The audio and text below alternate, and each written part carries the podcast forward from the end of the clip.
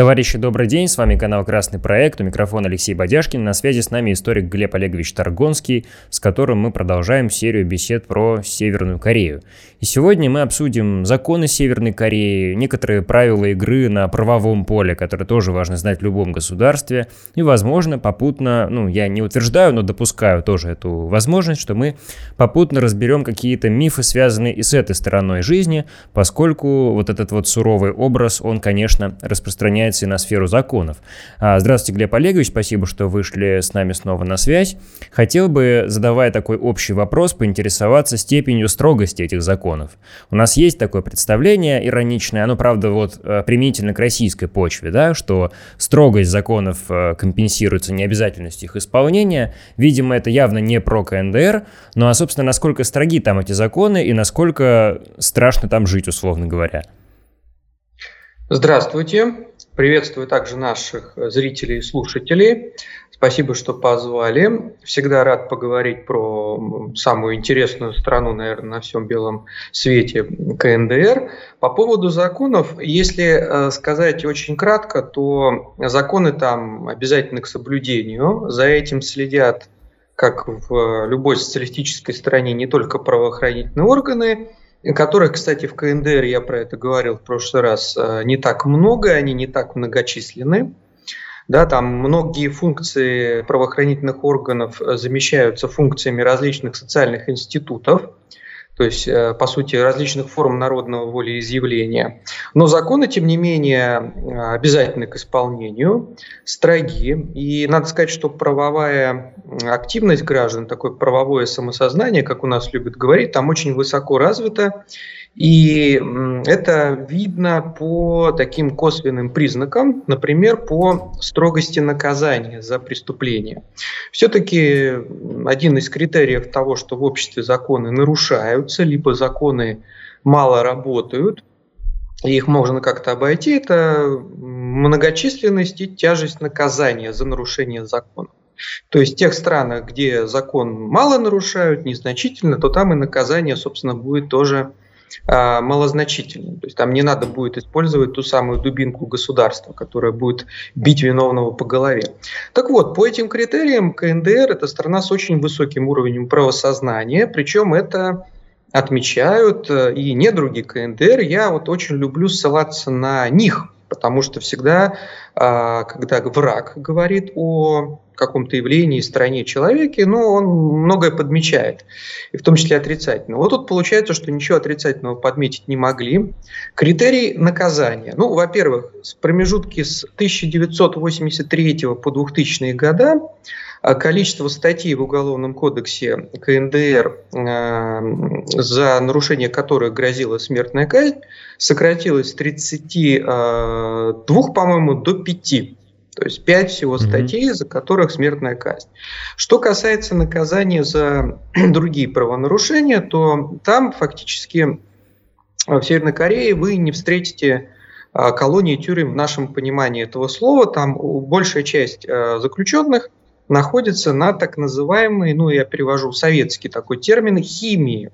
Если вы помните, отбытие наказания в Советском Союзе за не очень значительные преступления предполагалось как такие работы, да, какие-нибудь на заводе, на фабрике, в колхозе. Вот очень часто нарушители правопорядка в КНДР отправляют на действительно перевоспитание, на работу в колхоз, на завод и так далее. Вот это основное наказание, потому что корейцы считают, что главное, что перевоспитывает человека, это, конечно, труд. Такая трудотерапия, да, трудотерапия плюс воспитательная работа, потому что вот то, что доходит до нас через иностранные источники, говорит нам о том, что там, например, вот эту трудовую терапию по отношению к заключенным совмещают с серьезными воспитательными работами. У нас что-то типа работа с психологами, работа с коллективом, да, то есть человек должен осознать, за что он тут оказался, почему он был неправ. Но, повторюсь, уровень криминала в КНДР настолько низок, Пхеньян и другие северокорейские города и поселки – это настолько безопасные для жизни места. Пхеньян по многим критериям, по многим таким рейтингам, он входил в десяток самых безопасных городов нашей с вами планеты, это уже о многом говорит. Вот, то есть тут все-таки мы говорим об обществе, где уровень криминала, то есть уровень нарушения законов крайне мал, крайне низок. Ну, если так все действительно устроено, можно ли здесь действительно утверждать, что это растет правосознание, спросят, наверное, у вас некоторые зрители, или это все-таки, ну, не будем скрывать, страх перед той самой воображаемой дубинкой, потому что все-таки есть некоторая, наверное, разница между правосознанием, которое идет изнутри, и правосознанием, которое просто сковано определенными факторами. Если ты не хочешь, например, я грубо говорю, там, схлопотать какой-нибудь расстрел, то, конечно, ты несколько раз еще задумаешься. Это все-таки уже культивируемая сознательность внутри, на ваш взгляд, или это вот такая вот государственная ежовая рукавица, которая как бы сдерживает человеческие порывы, которые не сильно нужны? Я позволю ответить на этот вопрос ретроспективно, естественно, очень кратко. История законов КНДР, она начинается с момента создания Корейской Народно-Демократической Республики, где с самого начала приходилось иметь дело с коллаборационистами, с теми, кто когда-то работал на японцев, с людьми, за которыми преступления перед собственным корейским народом. Потом была угроза войны, потом война началась. После войны тоже Корея находилась на линии фронта, потому что, напомню, до сих пор между Южной Кореей и КНДР нету мирного соглашения, там всего лишь перемирие, которое очень долго так длится. Слава богу, долго длится, потому что война на Корейском полуострове чревата огромными жертвами. И первые годы, десятилетия Корейской Народно-Демократической Республики были достаточно суровые законы. Действовала система, которая, ну, любят называть различные исследователи, но нет такого подтверждения, что именно такой термин употреблялся. Система Сонбун. Это система поражения в правах определенных категорий населения. Ну, как лишенцы были, да, вот до 1936 года в СССР, да. Угу. Совершенно верно, да, то есть методика была не изобретена в КНДР, они ее во многом заимствовали у Советского Союза, то есть различные группы, классы, сословия, которые когда-то были врагами и могли так или иначе проявить себя, да, они долгое время находились на особом учете, они не могли заниматься руководящей работой и так далее. Ну, то есть за ними был серьезный контроль. Но постепенно уже к середине 70-х годов, на этом сходится большинство таких серьезных исследователей, система Сонбун, она закончилась. То есть ее, по сути, отменили. И к этому времени, к 70-м, началу 80-х годах, уже, в принципе, сложилась система вот той самой правовой защищенности корейского народа в КНДР, когда уже дубина была не нужна. Ну, вот этот вот пример, про который я сказал, что вот, например, было сокращено количество статей, за которых, например, смертная казнь, да, наказания стали гораздо мягче, до наказаний дело редко доходит. А это вот стало итогом вот перевоспитания вначале с помощью дубинки, а затем с помощью особого контроля над определенными категориями населения, склонными так или иначе к криминалу. Я просто, например, давно занимаюсь историей криминала в ранней советской России, в 20-30-е годы. Кстати, не только в России. Скоро, я надеюсь, на цифровой истории выйдет видео, я такой спойлер закидываю, посвященное фильму «Банды Нью-Йорка», где я такой небольшой анализ даю. Будем ждать, конечно, да. Развитие организованной преступности на территории Соединенных Штатов Америки и Нью-Йорке конкретно, то есть как бы о криминале я, ну, немного, но знаю, и о его структуре, о том, он как формируется. Так вот, в Советском Союзе в ранние годы истоки организованной преступности, банд, шаек, они во многом опирались на различные такие слои, которые были изначально настроены крайне отрицательно к советской власти. Это и какие-то кулаки, и частично бывшие дворяне, и люди, которые потеряли какое-то состояние, ну, которые были на определенном контроле. Вот в Корее это все тоже работало, но, повторюсь, до 70-х годов, а после уже пошла система перевоспитания, хотя, конечно, рецидивы случаются. Вот я не помню, говорил ли на вашем канале, 2 года назад был случай, об этом, кстати, корейская пресса писала, северокорейская, что одна бабушка, она воспитывала несколько детей из детского дома. Это, кстати, распространено, то есть детей отдают такие семьи. и вела среди них такую злостную антикорейскую пропаганду и была таким образом вычислена. А оказалось, что она, эта бабушка, дочка, соответственно, крупных собственников, которые при японцах неплохо жили, с ними сотрудничали, и которые в результате Корейской революции потеряли, собственно, ну, все свое состояние. Поэтому прежнюю она, жизнь, да. Да, озлобилась, и вот спустя, казалось бы, сколько лет она вот пыталась как-то перевоспитать детей в определенном ключе. Мы не знаем, что с этой бабушкой стало, ну, скорее всего, вряд ли там какое-то наказание серьезное было, но перевоспитание точно, она скорее всего, отправилась на трудовое перевоспитание. Вот. И в целом надо сказать, что корейцы, они прекрасно понимают, что закон нарушать бессмысленно, потому что они все на виду, и все станет ясно. И опасно, и в то же время это как-то низко, то есть у них мораль очень высока. Это все сформировалось, да, в начале дубинка, в начале угроза. Для некоторых, не для всех, для некоторых. Некоторым в любом обществе дубинка не нужна для того, чтобы вести себя как люди. Ну, а некоторым дубинка, плетка, она необходима, чтобы не совершать преступлений. А затем постепенно вот новые поколения, они уже не испытывают потребность в нарушении закона, хотя, конечно, закон в КНДР нарушают, но весь вопрос в масштабах. И я повторюсь, те косвенные признаки, по которым мы говорим о том, что там преступность крайне низкая, это мягкость наказаний, отсутствие наказаний за многие вещи, которые у нас, например, в России являются преступлениями, из-за которых, ну, серьезные наказания. Уже в Корее многие из этих вещей декриминализированы. Ну и вот вопрос смертной казни, потому что Корею постоянно упрекают, что это тоталитарная страна, там всех направо-налево казнят, но это надо очень постараться в плохом смысле слова, чтобы тебя в КНДР приговорили к смертной казни. А вот давайте как раз затронем эту тему, подберемся, собственно, к эпицентру этого всеобщего интереса. А что это за расстрельные статьи и за что может человек заслужить эту смертную казнь? Грубо говоря, насколько велик тот перечень преступлений, за которые тебе как бы положена пуля в голову и все на том?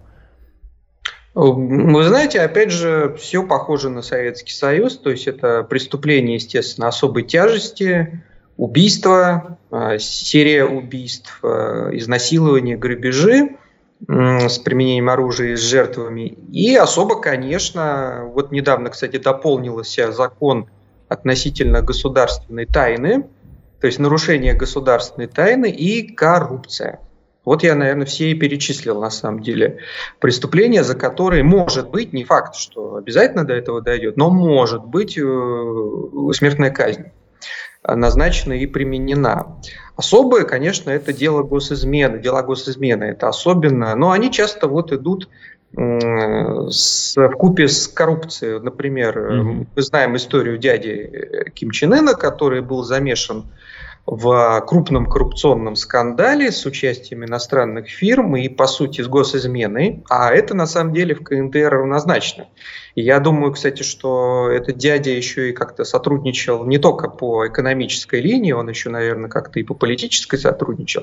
Но как бы то ни было, вот коррупция и госизмена – это, наверное, самое страшное, что может сделать северокореец, и за это его ждет серьезное наказание. Хотя вот, например, вопрос измены, действительно, те, кто бегут из КНДР, это, ну, все-таки они есть, хотя их там не тысячи, не сотни тысяч. И не потому я об этом говорил, что нет возможности. На самом деле до ковида возможность бежать через Китай именно. То есть никто через 38-ю параллель не бежит, это бессмысленно, она вся нашпигована войсками, спецслужбами, и южнокорейскими, и американскими, и северокорейскими. Вот бегут в основном через Китай или какие-то третьи страны, но бежали не так много. И вот, казалось бы, те, кто бегут в Южную Корею, они же должны выступить и сказать, что в Северной Корее все плохо, и выступают.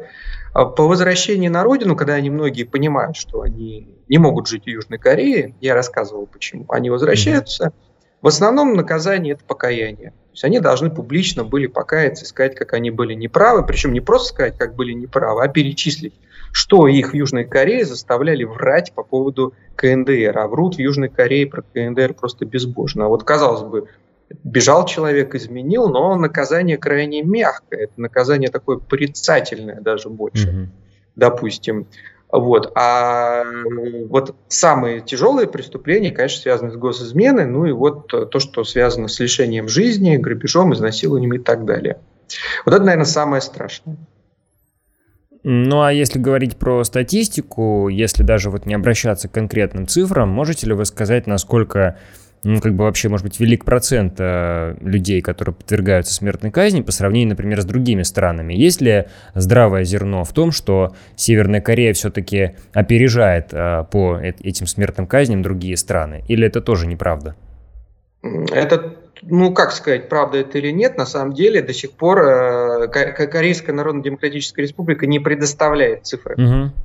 Она считает, что это ее личное дело, потому что она как бы находится под такими санкциями и, по сути, является страной-изгоем, поэтому, собственно, почему она должна предоставлять какие-то данные, которые, кстати, могут использовать в том числе и разведслужбы других государств. Данные у нас очень приблизительные, данными мы можем оперировать теми, которые пытаются аналитическими какими-то выкладками получить те же самые американцы. Опять же, нужно читать аналитические записки, нужно читать серьезные think-tanки. Естественно, южнокорейскую прессу, американскую прессу можно сразу выкидывать. Это желтизна, желтуха полная. Но вот они считают, что там на самом деле, я имею в виду аналитические центры, что там на самом деле очень мало приговоренных к смертной казни, что их там в год насчитывается не более десятка. Вот. Но опять же, это очень приблизительно, и я вот не скажу, много это, мало, но я полагаю, что в процентном отношении относительно числа населения, конечно, США там в десятки раз превосходят КНДР по показателю приговоров к смертной казни и, собственно, ее осуществлению, да, потому что, опять же, в США все-таки система правоохранительная, она другая. И она в целом не очень сильно справляется с преступностью. Опять же, сравнительно с КНДР. Это мое мнение, которое я все-таки выносил на тех источниках, которые я изучил. Вот. Так что применяют редко. Правда, вот единственное, некоторые фигуры, высокие фигуры, которые как раз-таки, ну вот как дядя Ким Чен Ына, которые вот прямо такое устраивают, коррупцию плюс госизмену, о них говорят и о них знают. Но вот за время правления Ким Чен Ына там, их практически по пальцам можно пересчитать, тех, про кого говорят. Вот так я отвечу на этот вопрос. Да, спасибо, что объяснили этот момент, потому что действительно и степень открытости, закрытости страны, она, конечно, влияет на количество информации, которая есть у нас, но, с другой стороны, совершенно справедливо, что нету резона для КНДР, наверное, в мировое сообщество всю эту информацию действительно предоставлять, но это, конечно, порождает определенные уж совсем иногда дремучие домыслы, можем немножко с ними разобраться, а, по-моему, это уже довольно давнишний такой циркулирующий миф. А может быть и не совсем миф, сейчас тоже прокомментируйте. Но наверняка приходилось сталкиваться уж совсем обывательскими рассуждениями о том, что в КНДР людей могут затравить собаками, например, да, вот условно говоря, там какие-то рисуются уже казни, ну где-то почти на уровне Торквемады, да. Существуют ли там такие действительно какие-то особо жестокие формы казни, или это тоже та настройка, вот эта вся шелуха, которая, по сути, подогревалась южнокорейскими СМИ, не более того?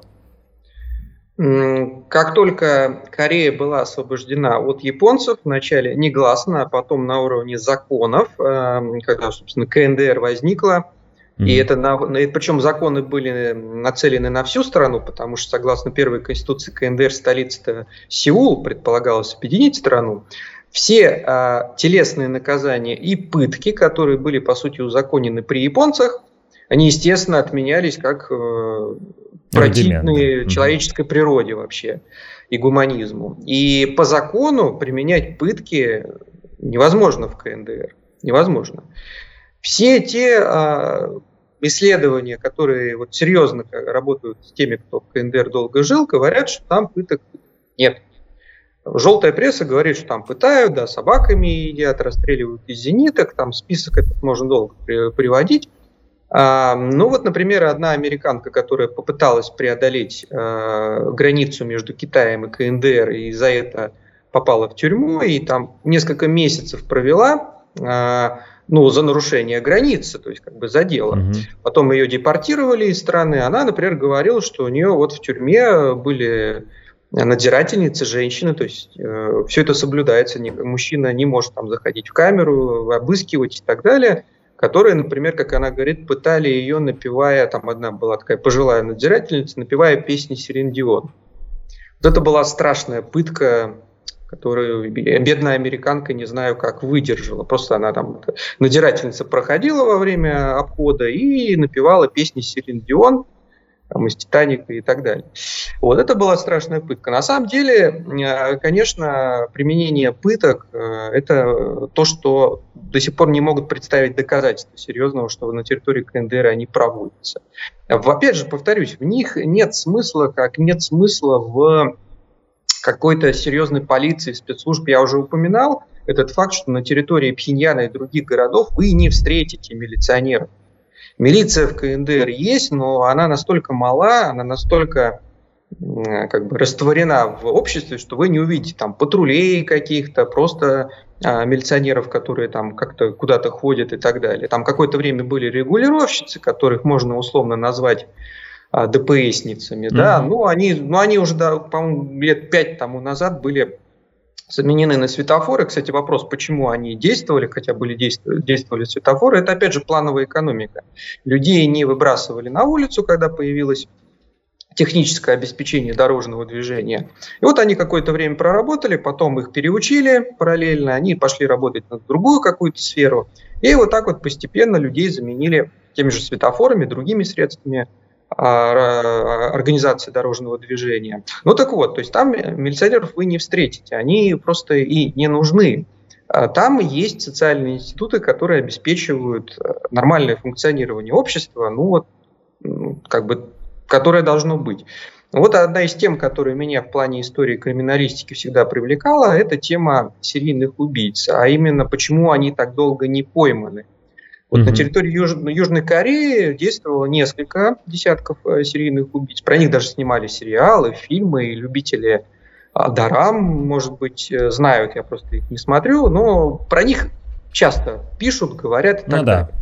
Так же, как Япония, да и в Китае много серийных убийц. Вот на территории Кореи мы не знаем, если были ли когда-нибудь серийные убийцы, информация неизвестна, и тут можно только домыслы какие-то предполагать, были или нет, но я думаю, что серийному убийце в КНДР действовать крайне некомфортно, потому что там все всегда на виду фактически, там невозможно как-то неузнанно куда-то уехать, приехать, скрыться, и так далее.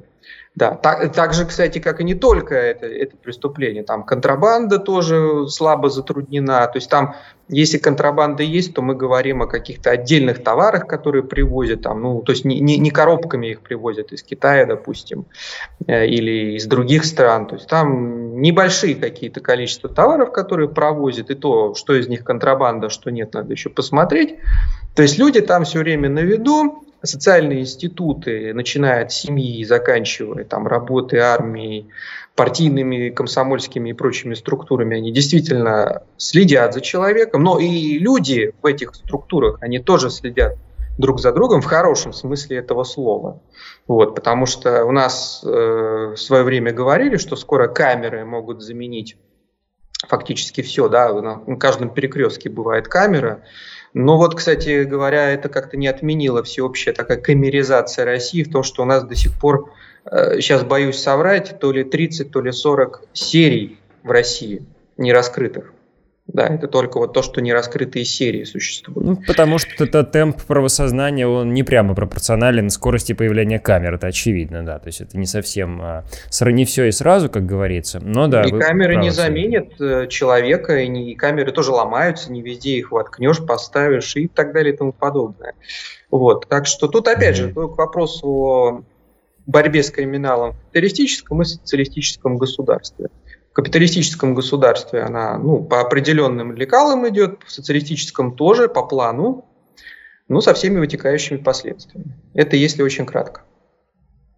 А если говорить про граждан, ну, назовем их так, не совсем простых, я сейчас говорю это без какого-то отрицательного оттенка, про граждан, которые все-таки так или иначе вовлечены там во властные механизмы. Вот мы помним, как там писал тот же, скажем, Лев Давид Четроцкий в «Преданной революции», и не только, в других своих работах, про перерождающийся класс, который, по сути, находясь на руководящих постах, уже занимается скорее обеспечением своих корыстных потребностей. Есть ли в КНДР механизмы борьбы, скажем, с коррупцией в верхах? Каким образом тот же Ким Чен Ын и его окружение борются с, наверное, соблазном скажем, подчиненных или коллег обогащаться, находясь на вершине этой властной пирамиды? Это как-то работает или все-таки это тоже держится на таком страхе, что, ну, грубо говоря, все очень примитивно? Либо расстрел, либо ты ведешь себя хорошо. Как это выглядит? Это очень хороший вопрос, и это для меня очень сложный и страшный вопрос, потому что я этим вопросом относительно природы, ну, фактически контрреволюции в СССР занимаюсь давно, изучаю, у меня до сих пор нету точного ответа, но я к нему приближаюсь. Кстати, вот буквально вчера написал небольшой пост, посвященный первому съезду так называемых народных депутатов СССР, со всеми вытекающими последствиями, хоть мне было очень больно это писать. Конечно, это проблема перерождения, проблема коррупции, она всегда существует, потому что человек, облеченный властью, облеченный многими возможностями, он может перестать быть подлинным революционером, человеком, который действует для народных масс, для рабочих, для крестьян, для трудящихся, а может быть, он никогда и не хотел этим заниматься, а просто был таким втершимся в доверие человеком-лицемером, да, который идет ради каких-то там бонусов. Это, безусловно, проблема существует всегда, и в капиталистическом обществе тоже. Проблема, например, коррумпированности руководящих органов, правоохранительных органов и так далее. То есть не присуще только социалистическому обществу. Ну, природа человека просто, да. Да, да. Как с этим пытаются бороться в КНДР? А как успешно эта история покажет? Ну, пока что она показывает, что успешно. Значит, первое. Преступность развивается в питательной среде. То есть, если создать питательную среду, преступность появятся преступники. Эту питательную среду у партийных функционеров убирают. Партийный функционер должен вести себя скромно, за этим следят. У него нету сверхпотребления. Он не может себе там получить лучшую одежду. То есть, вот даже многие отмечают, исследователи и туристы, что как узнать партийного функционера в Пхеньяне? Это человек, который проще всех одет. Самый простой пиджачок, такой недорогой, дешевенький, или какая-нибудь костюмные, брючные, там, с юбкой костюм, если мы говорим про женщину-функционера. Вот. Потом, ему некогда заниматься криминалом. Чтобы заниматься криминалом, должно быть время свободное.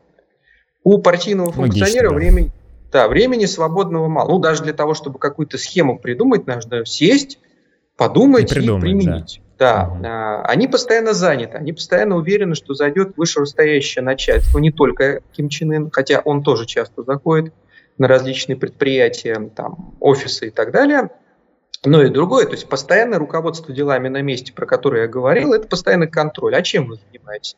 А ну-ка, извольте объяснить, что у вас вот рабочая страда, а вы где-то тут, что вы обсуждаете вообще, не на работе. Потом он должен обязательно, партийный функционер, учиться в свободное время. Потом он обязательно должен быть примерным семьянином, как в известной характеристике.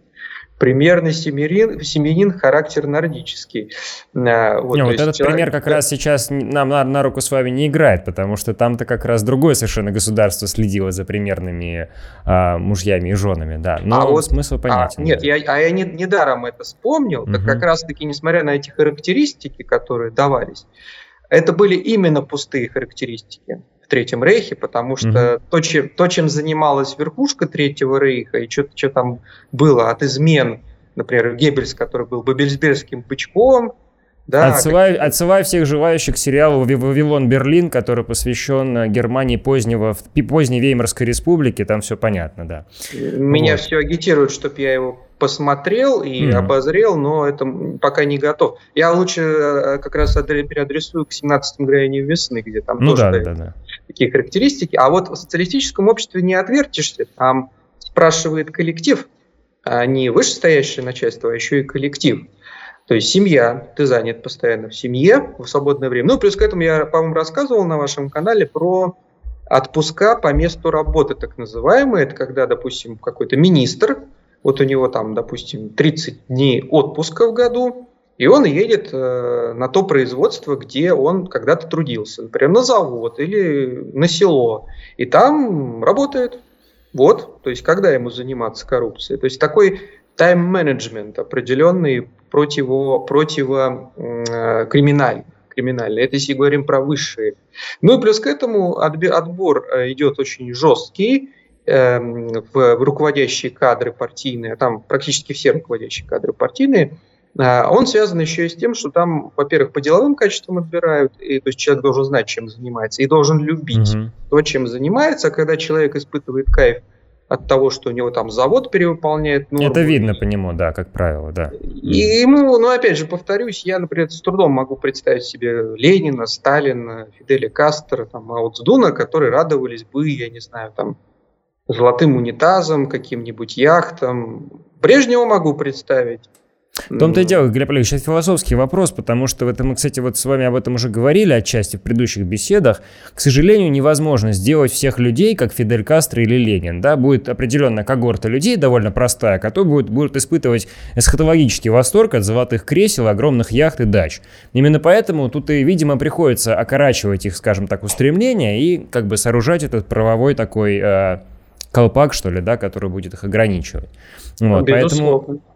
Вот, поэтому вот эти вот абсолютно аскетичные, очень благородные такие, может быть, принципы, они не могут быть экстраполированы на всех даже северных корейцев. Я почему и спросил у вас по поводу страха и правосознания в этот момент. Вот сочетание этих двух факторов, да.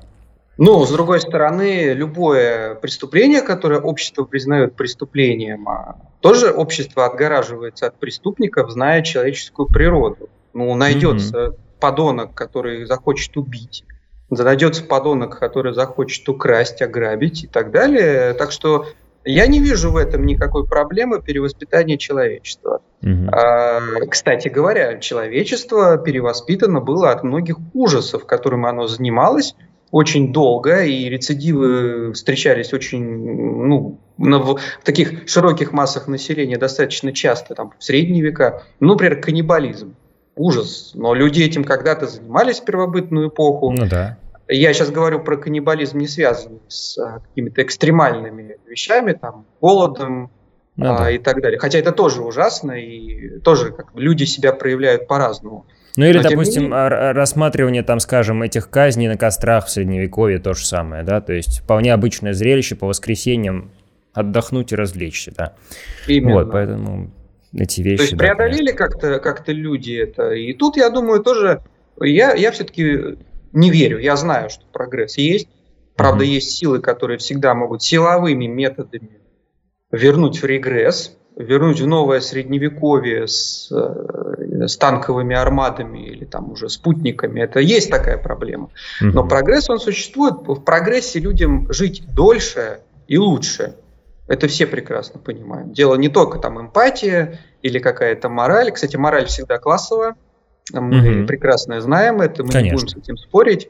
Вот. А так же, как классовое есть понятие красоты, оно тоже классовое имеет происхождение. И я думаю, что все-таки в будущем корейцы ближе всего придвинутся к такому обществу, где криминал – это что-то такое странное и что-то такое, вот как рецидив, как какой-то отклонение уровня какой-то очень редкой и давно как бы забытой какой-нибудь психической болезни. Я думаю, что они на верном пути находятся, и в этом плане у них тоже есть многому поучиться, но, повторюсь, три слагаемых успеха, как и в других областях, про которые я говорю, это партийный контроль, это социальные институты и постоянное самосовершенствование и воспитание через эти социальные институты. Ну и к завершению постепенно переходя, хотелось бы затронуть один такой довольно показательный случай или кейс, как сейчас принято говорить, хотя я тоже терпеть не могу это слово. Вот был пример, связанный, если вы помните, тоже, по-моему, ну, скажем, X лет назад, когда один студент из Соединенных Штатов, находясь в КНДР, был вынужден, насколько я помню, были даже видеозаписи, там тоже публично каяться, причем с таким очень... виноватым видом по поводу того, что, находясь в поездке, посетив КНДР, он нанес некоторое оскорбление государственному знамени, если я правильно помню, какому-то флагу, который был публично вывешен. И вот этот вот случай, возможно, вы меня поправите в некоторых нюансах, потому что, может быть, вы лучше помните эту историю, я сейчас ее как-то очень общо очерчиваю, но я хотел бы, чтобы вы пару слов вот об этом сказали, если вы примерно помните, про что я говорю, потому что там был целый громкий скандал на весь мир, когда все обсуждали этого несчастного американского студента, который там плача стоит перед микрофоном и рассказывает, что да, я был виноват, я нанес оскорбление там государственной символики Северной Кореи и так далее и тому подобное. Вот этот случай, он весьма показателен, да, для самих принципов, самих механизмов вот такого воспитание законопослушных людей в КНДР, как вы думаете, вообще что происходило? Этот случай, да, я прекрасно помню этот случай, он был очень громкий. Этот случай прекрасный пример не корейского правосудия или каких-то особенностей законов, это прекрасный пример выдергивания фактов, когда говорят о КНДР, потому что там, ну вот даже вы услышали, что он там то ли флаг какой-то, вы сказали, да, испортил. На самом деле, одно из вещей, которую он сделал, это на этаже государственной гостиницы, которая принадлежала государству, он похитил некое высказывание, по-моему, если не ошибаюсь, Ким Ир Сена, которое было, ну, как плакат такой, тоже, который является государственной собственностью, он его сорвал. Да, кстати, вы правы, спасибо за поправку, да.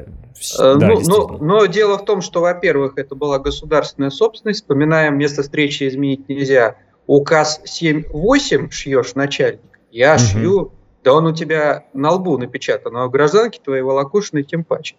Это первое. Но это не единственное было обвинение. Он ввез запрещенную, государственно вредную литературу в страну, по-моему, такого около религиозного толка. И, по-моему, он был пойман за тем, что он пытался шпионить. То есть у него там целый букет был обвинений, поэтому у него такое тяжелое наказание было, там сколько, 20, что ли, лет. Ну, да. Наказание, да, и он плакал, действительно, он каялся, ну, потому что те, кто его послала, кстати, одна такая протестантская организация, назовем ее так, которая там тоже занимается, в том числе разведывательной работой, такой околорелигиозной. Кстати, там большая же проблема, что в Корее есть протестанты, там они свободно исповедуют свои религии, такие направления протестантизма. Ну и на этом пытаются различные секты тоже сыграть. То есть у него целый букет был нарушений, которые в совокупности составили 20 лет. Но вот к вопросу о том, что его ждало. Когда выяснили, что у него проблемы с сердцем, насколько я помню, Корея сделала все необходимое, чтобы экстрадировать его на родину. Хотя, казалось бы, сидел бы. И, кстати говоря, ему оказали медицинскую помощь там. Но пока его перевозили в США и пока он попадал в руки американской системы здравоохранения, ну, я не буду сейчас конспирологические теории приводить, они есть, что его специально уморили. Нет, я не могу это сказать, это всего лишь предположение. Но вот как бы то ни было, как только он попал в лоно американской здравоохранительной системы, он умер. Да, вот в результате этой болезни. О чем говорит этот пример? О том, что человек нарушил целый ряд серьезных правонарушений. Принципиальных, да. Угу. Да, при этом он приехал как турист, то есть он приехал как человек, которого приняли. То, что там туристов обслуживают по высшему разряду, то все говорят, его приняли как гостя, а он учудил такое. 20, по-моему, лет он получил, но при этом Корея его вернула на родину. Вот что интересно. Вот это как-то очень плохо. Если бы он умер в КНДР, да, тогда бы говорили, вот его там уморили, расстреляли, ну, да, сливки, затравили собаками, но умер он на территории Соединенных Штатов Америки. И это говорит... Кстати, очень много Северная Корея экстрадировала различных нарушителей на территорию непосредственно тех стран, откуда они приехали. Там нарушение границы. Но вот эта женщина, которая, извините, пересекала границу в неположенном месте, она там 3 или 4 месяца провела в заключении, а потом была отправлена на родину, хотя, по сути, ей грозило до 10 лет. То есть Северная Корея, она по духу закона ее отпустила, потому что, ну, зачем? Ну, она все равно ничего не успела сделать. Она только пересекла границу, сразу же была задержана пограничниками. Не знаю, на что она рассчитывала, что там пограничная стража плохо работает. Хорошо она работает. Вот. И ее экстрадировали на родину. Так что этот пример как раз говорит за КНДР, а не против. Потому что мы знаем огромное количество примеров, когда люди томятся в каких-то странах, в заключении, по выдуманным, по реальным делам, и их не экстрадируют на родину. Вот, так что там не потому, что он там флаг сорвал, там целый букет. Целый комплекс, да. Да. Просто вот выпятили, сорвал. Ну, это, знаете, как есть такой анекдот. Значит, сидит человек в сталинском ГУЛАГе, и его спрашивают, за что ты сидишь? Да за анекдот. А как это было? Да вот, в общем, мы залезли в колхозный сарай, убили сторожа, начали вытаскивать мешки, тут я вспомнил анекдот, стал его рассказывать, и тут нас накрыли. Вот, такой анекдот. То есть понятно, что это просто выдернутый факт, потому что там других статей хватало у этого студента. При этом, повторюсь, он, ну, к сожалению, я думаю, что он, кстати, искренне раскаялся, его использовали те, кто его посылал. Там по выражению лица было видно, что раскаяние в самом делешное, то есть это не имитация, мне кажется, не актерство явно. И я, кстати, очень жалею, что умер, потому что я думаю, что просто плохо, что люди умирают.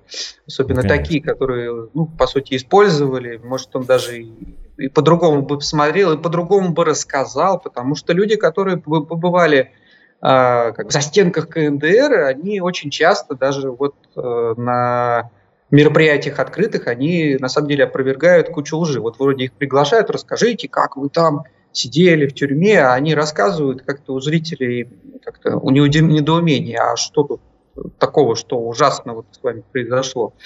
Вот. Так что, но эти случаи все равно надо изучать, безусловно. И, я тоже их изучаю, слежу за статистикой.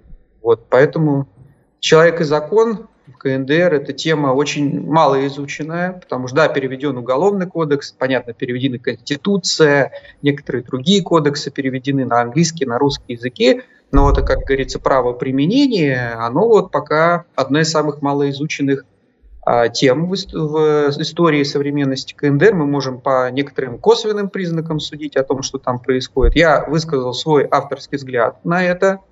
Вот. И сразу могу сказать, что мой взгляд тоже не окончательный. Эту тему я тоже буду изучать вместе с моими товарищами, с Владимиром Зайцевым. На канале «Революционная инициатива» мы ни один стрим и ни одну передачу проведем, посвященную этой теме в том числе.